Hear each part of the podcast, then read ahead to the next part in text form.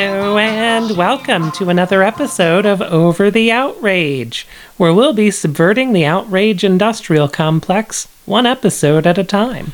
Uh, you're with me today on February 25th, 2021, and I have a very special guest with us today, Clay Pope, who is a consultant to the USDA Climate Hub. Is that correct, Clay? Yeah, Southern Plains Climate Hub. It's it's one of, of several in the Climate Hub networks, but we're located in in uh, Oklahoma and cover the cover the states of Oklahoma, Texas, and Kansas. Well, fantastic! And you also run a blog called Southern Plains Perspective. That's right, and, and we've got a podcast and some videos that go along with it too. But yeah, that's that's part of part of some of the outreach that we do. Well, fantastic. So, um, have you found that uh, having a podcast and YouTube and blog has that helped you reach farmers and ranchers in the region to to discuss these issues? It definitely has, especially in in the time of COVID when we've so, been so restricted on on being able to have in person meetings. I know from a uh, an agriculture's perspective, you said that I, I do this work with the Climate Hub. I also farm and ranch myself uh, with my uh, brother and mother uh, at a little town called Loyal in northwest Oklahoma. And I can tell you that, you know, anytime you can do stuff, especially when you're dealing with agriculture issues, when people want to see things on the land, it's always better to try to do it in person. But in the age of COVID, we've uh, we've got to fall into the uh, the other tools in the toolbox to try to to try to do outreach. And, and we found that the podcast and the and the, the, the blog page, the videos, uh, we've been doing some virtual demonstration uh, farms on the uh, on the, the YouTube channel that we have. Uh, it's been helpful and trying to keep that discussion going and talking to producers about different strategies that they can look at to deal with some of the extreme weather events that, that climate change is, is heading our way and hopefully mitigate a little bit of some of climate change's root causes too.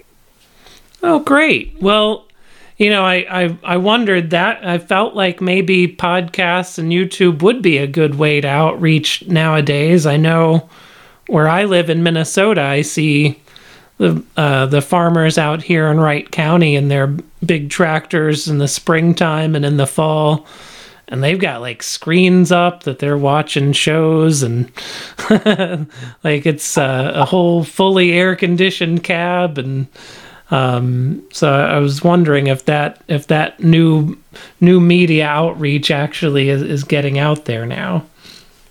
Well, like I said, I, I feel like it, it's a it's a good it's a good tool that we have to try to make that outreach and get that information out there, and and uh, and we sure hope that that we're getting the job done that way. Well, I'm I'm glad you brought up the the climate change events that that we're facing. You know now, one of the main reasons I thought you'd be a great person to have on uh, this week is to discuss the recent weather event that that really took out a big portion of the southern country, part of the country, with um, uh, amazing amounts of snow and ice and record cold temperatures all the way down to the Gulf of Mexico and and even uh, to Brownsville and and you know that that kind of a weather event um, I've done some reading on the polar vortexes, and I, I know you wrote a blog post e- explaining this a little bit. Um, could you kind of explain your understanding of, of, why these polar vortexes are, are happening more often now, and how that's climate change related? Well, one of the theories that's out there, and of course, you know, there's there's a lot of folks that that look at this and you know, coming at it from different angles. But one of the prevailing theories that, that ties back into climate change is that, uh, you know, what we're seeing with the polar vortex is as the jet stream moves, it allows a lot of this colder air to move south. And, and normally the jet stream uh, kind of hems in the, uh, the polar vortex that, that's in the Arctic uh, and, and keeps that from dipping too far south. But with what we're seeing as far as warming in the Arctic, with the, with the change in, in sea ice levels, with the amount of energy that's released through that warming and the changes in, in atmospheric pressure and temperature, we've seen that, we'll see these times when the jet stream moves, when it starts to meander. And that allows that cold air uh, to move further south. And this is a phenomenon that we're seeing more and more uh, develop in uh, in this in this part of the world. Well, of course, all through North America, but it's also a worldwide phenomenon. You mentioned going all the way to Brownsville. Uh, you know, I thought it was interesting in reading some of the some of the accounts worldwide. You know, the University of Damascus in Syria uh, actually had to cancel classes because of snow uh, while we were fighting Wow. these cold temperatures in the southern plains. You know, they were skating on the the canals in in Amsterdam. You know, and it was snowing in northern Mexico. I mean, that's not to say that events like that haven't happened before, but what we're seeing right now is is kind of playing the script uh, along with what we've seen as far as both as both, both drought and flooding. Uh, and you know what's ironic? Before we had this polar vortex, we actually were looking at temperatures for the winter that were above average uh, in this part of the world. And you know, you'd mentioned snow. We did have snow, but even with that, we're actually still in an extended dry period. The Oklahoma uh, Climatological Survey and the Mesonet down here actually did a blog about that this morning. That while even though we did have you know have that snow this last week, we're still seeing below normal precipitation for this time of year. So it's it's more of that what a lot of people call global weirding. And uh, you know, as we see the climate change, you know, we're seeing more and more of these events. Like I said, whether you're talking about the polar vortex, uh, you know, I, I you know I know you were down here in Oklahoma when we were in the middle of the drought, 2011 to 2015, uh, and a lot of people don't realize that that drought was actually worse than the drought that caused the Dust Bowl. And, and interesting enough, the drought of the 1930s that caused the Dust Bowl wasn't as bad as the drought of the 1950s, which was the drought of record before the, the drought that we came out of in 2015. And then, of course, you know, the drought of 2011 to 2015 was broke by the, the largest flood event in the history of Oklahoma and Texas, which is now the flood of record, and beat out the flood of the 1950s that broke that drought, and that beat out the flood of the 1930s that broke the Dust Bowl. So if you look at that trend where things just, the, the droughts are getting longer and hotter, the, the, the heavy rain events are becoming more violent. What was the, the you know the 500 year flood becomes a 100 year flood. The, the 100 year flood becomes a 50 year flood. 50 year flood becomes a bad spring storm. Uh, you know, and we've seen these now. Of course, things like the polar vortex, what we've seen with wildfires. Uh, it, it's really playing script, and, and that's a concern moving forward that we, we we take heed of that, and that we start doing things to better prepare for it and also do what we can to, to maybe turn that tide around as much as possible and uh, and mitigate some of the root causes of all this as well.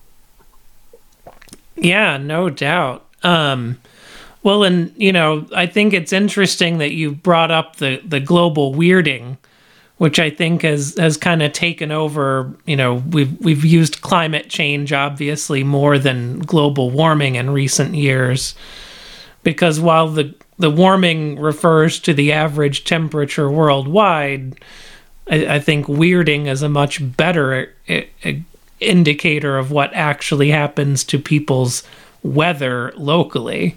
Um, since you know weather is the actual event of that day, not the climate, which is you know temperatures and, and weather overall over a long period. Well, and what everybody misses, you know, you say warming, and everybody's like, well, then they have a cold snap. Well, ha ha ha, it's not warming. Well, what people don't understand is just a small change can huge have huge reverberating effect. Kind of like that old story about pulling the the one pebble out of the dike and the and the whole dam goes. You know, we're pulling a, a thread on a tapestry and something else comes unraveled up in the corner. You know, nature is a machine, and just like I can go in and open stop my truck that I'm driving right now and open up the hood, and start tinkering around with parts. You know, I can mess with a lot of stuff and that truck still run. But eventually, I'm going to get to something that's going to screw things up, and I think that's what we've got to understand is that is that we do have a system that that that runs in a balance and we have natural cycles that work in tandem. And and the climate has always changed. I mean, let's let's be clear about something. The climate always has changed. It's always going to change. But what we've done through our activity is take a natural process and speed it up. You know, I, I mentioned the Dust Bowl in the 1930s earlier, and talking about the droughts. You know, I, I always liken climate change to soil erosion, and if you stop and think about it, the Dust Bowl was soil erosion. And, and the Grand Canyon is nothing more than soil erosion that, that's been caused by the Colorado River over the eons. Erosion happens, it's a natural process. All we did in the 1930s was take a natural process and speed. And I think, think we think we lost you briefly there. That time, um, that's what we've done. have, am I back? Yeah, you're back now. Okay, I, I had a well. Let me tell you right now, what you missed was one of the most brilliant analysis on climate change you've ever heard. I apologize for that, but uh, but I don't well, know what you heard. Well, you well, where, hear, where? But it, but bottom line is, we're speeding the natural process up. Absolutely. So in the in the 30s, you were saying, you know, what we did was take that natural process that takes, you know, decades and eons even, and we made it happen over a matter of a few years. Absolutely, and that's kind of what we've done with climate change, and I think that's that's the thing that that I think we have to understand is we've sped that natural process up, and with that comes multitudes of challenges, and I and I think we need to be mindful of that. For sure. What are some things that folks um, who maybe live in cities who aren't familiar necessarily with with agriculture and farming and ranching? Um, they obviously would know it's Im- it's clearly important because we all go to the grocery store and the farmers market and we pick up our vegetables and fruits and meats. So we know it's out there and and that we need it. To the degree that um, climate change is impacting agriculture, what are some things that city folks need to be aware of, aware of in the future possibly is this something that's going to affect supply chains at some point? Are there going to be crops that we can't have anymore? Um, what are some things we might need to look out for? Well i think i think there's two things. One is that to understand is that is that with the changing climate you know one of one of the things that we're blessed with in the united states is that we do have um, such a high abundant supply of food. And so, you know, as a as an agriculture producer, from a price perspective, sometimes that overabundance is as much a burden as it is a blessing. But that being said, you know, I, I think we're, you know, I think from a consumer side, as far as as absolute risks of food, I don't think that's necessarily a concern. The challenge becomes in though is that it is going to affect. Uh, you know, this cold snap that we've just seen.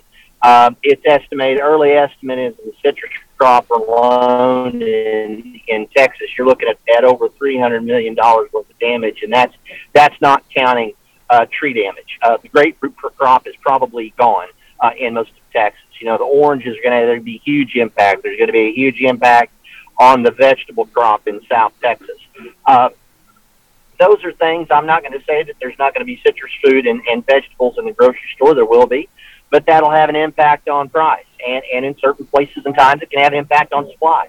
Uh, you know, uh, that's one of the things I think we all learned a little bit the hard way in the in the, during the pandemic earlier this summer is that we do have a a very efficient, very effective, and very productive agriculture system in this country.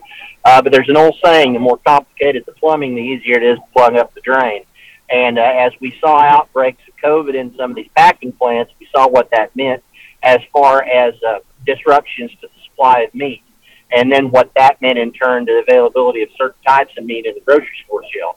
And I think you can draw an analogy back to climate change. Again, I don't see folks starving, you know, because of, of a change of the climate, but I do think it can have impact on supplies at different times.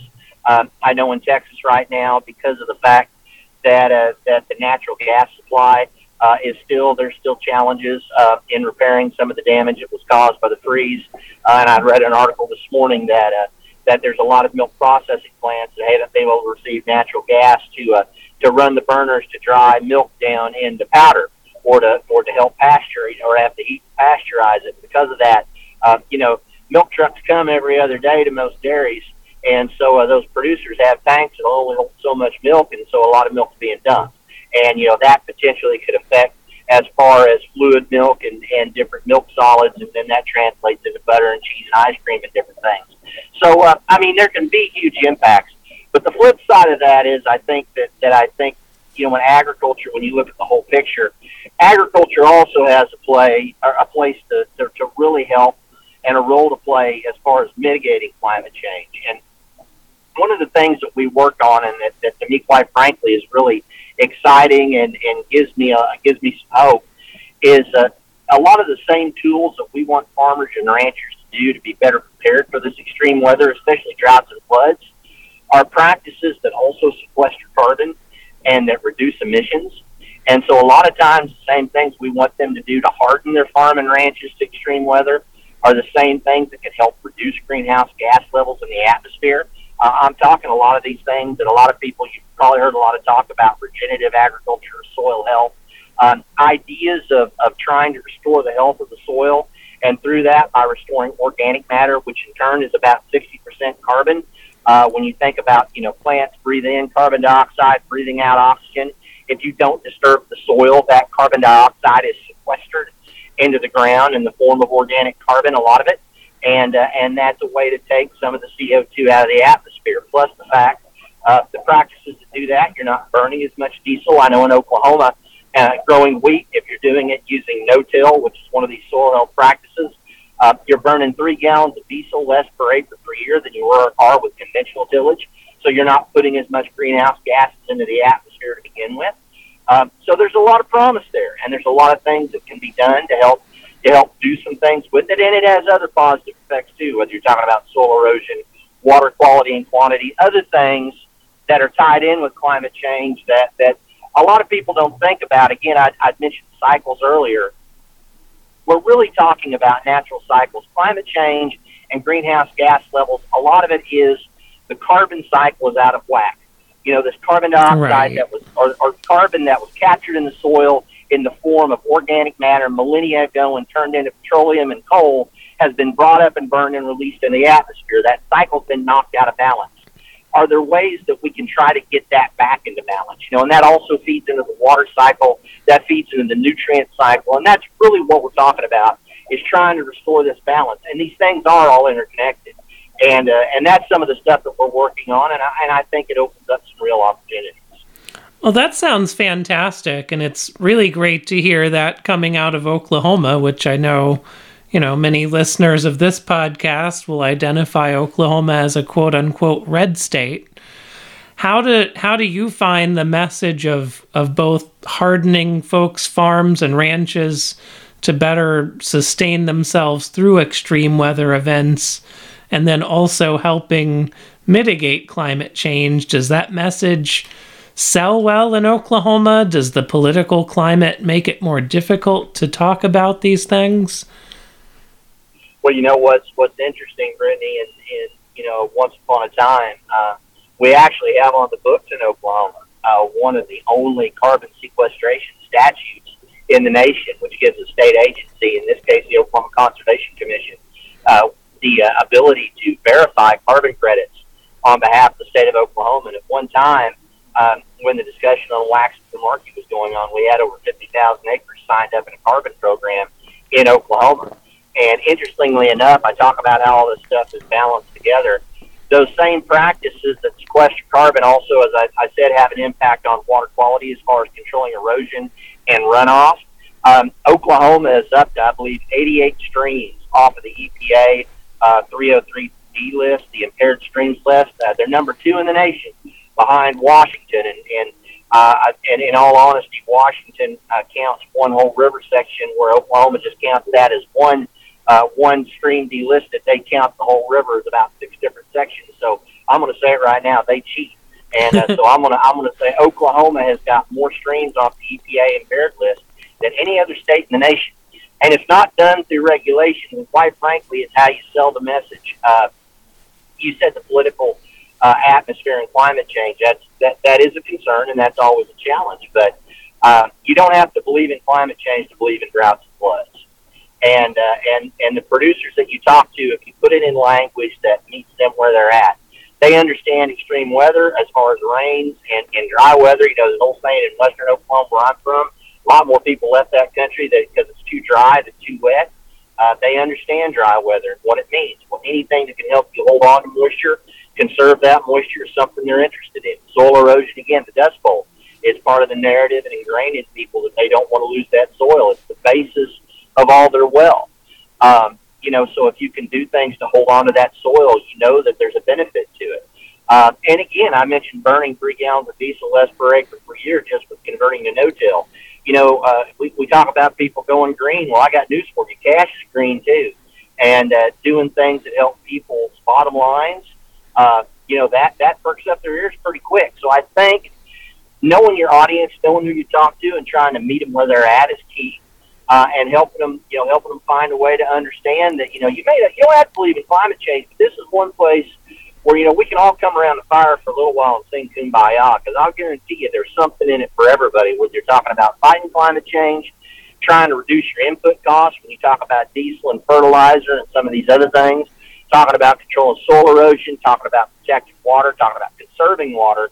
Um, I bet you I can find an argument somewhere that's gonna that's gonna make you look at it pretty close, and uh, and working together, we can we can make that case and make some movement forward.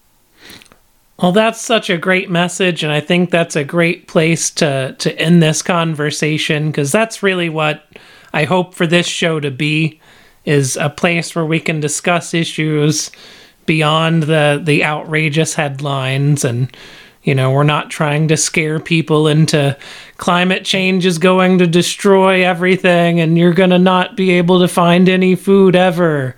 You know no that you will have food on the shelves but there are well, there are problems we're facing and you know. Brittany. Brittany i, I don't want to leave people with a misimpression. It's a problem and it's something that we've got to, you know, you've got to look at it with an open, with open eyes, and, and don't pull your head in your sand, put your head in the sand. But it is one that there is a path forward, and we can find common ground and move forward. You know, but I, at the same time, it is a challenge. It's kind of like I've told people, you know, uh, I, a lot of times with USDA, we do things voluntarily, and, and and we don't talk about regulations. And my thing is, we talk about climate change you know, I'm not here to tell you who shot John, but I am going to tell you there's a dead body in the middle of the room and it's starting to stink. We got to figure out what to do about it, and that's what I think we've got to figure out is how we is how we address it. And there are ways to move forward. If everybody sits down, you, you know, opens up their ears and their eyes, maybe closes their mouth a little bit, and all of us think about this with a level head, then I think we can get through it because it is a challenge. Yeah. But it, it's one we can address.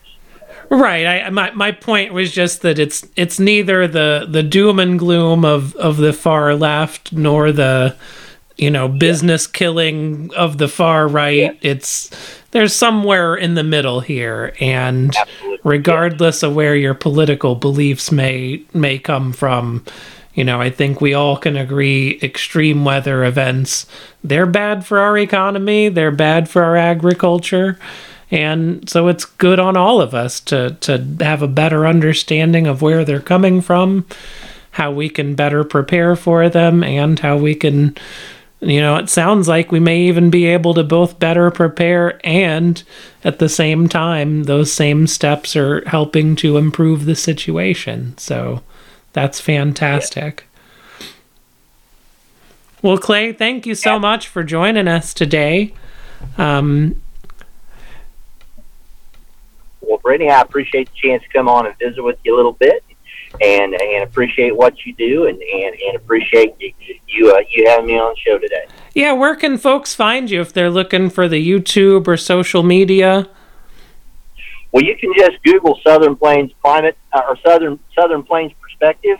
Uh, the uh, Southern Plains podcast is the name of our podcast. We actually have uh, Southern Plains Perspective at WordPress.com is our website, which has links uh, to our blog, to our podcast. You can follow us on Twitter or Facebook as well, and uh, and we sure hope we'd sure be excited to have to come over and check us out and, and let us know what you think, and, and uh, we'd we'd appreciate the appreciate the clicks and and the feedback. Clay Pope, everybody. He is an old friend of mine. He is a former legislator in Oklahoma as well. Um, He's obviously very knowledgeable about farming, ranching, climate, and soil. Um, so it's great to have him on today. Um, next week, I plan on getting into voting rights. There are a ton of bills going through state legislatures all over the country right now that um, Trumpist Republicans who have continued to push the big lie that the election was stolen and that Biden was elected via fraudulent means. Um, those folks are using that big lie as an excuse to push bills all over the country to curtail voting rights and limit voting times and ways to vote. Um, so we're going to get into that next week. Um, so I hope you guys will follow us on your favorite podcast app. I do look forward to talking with you again. And uh, you all have a wonderful weekend, and, and hopefully it, it's a lot warmer this week where you are. Take care.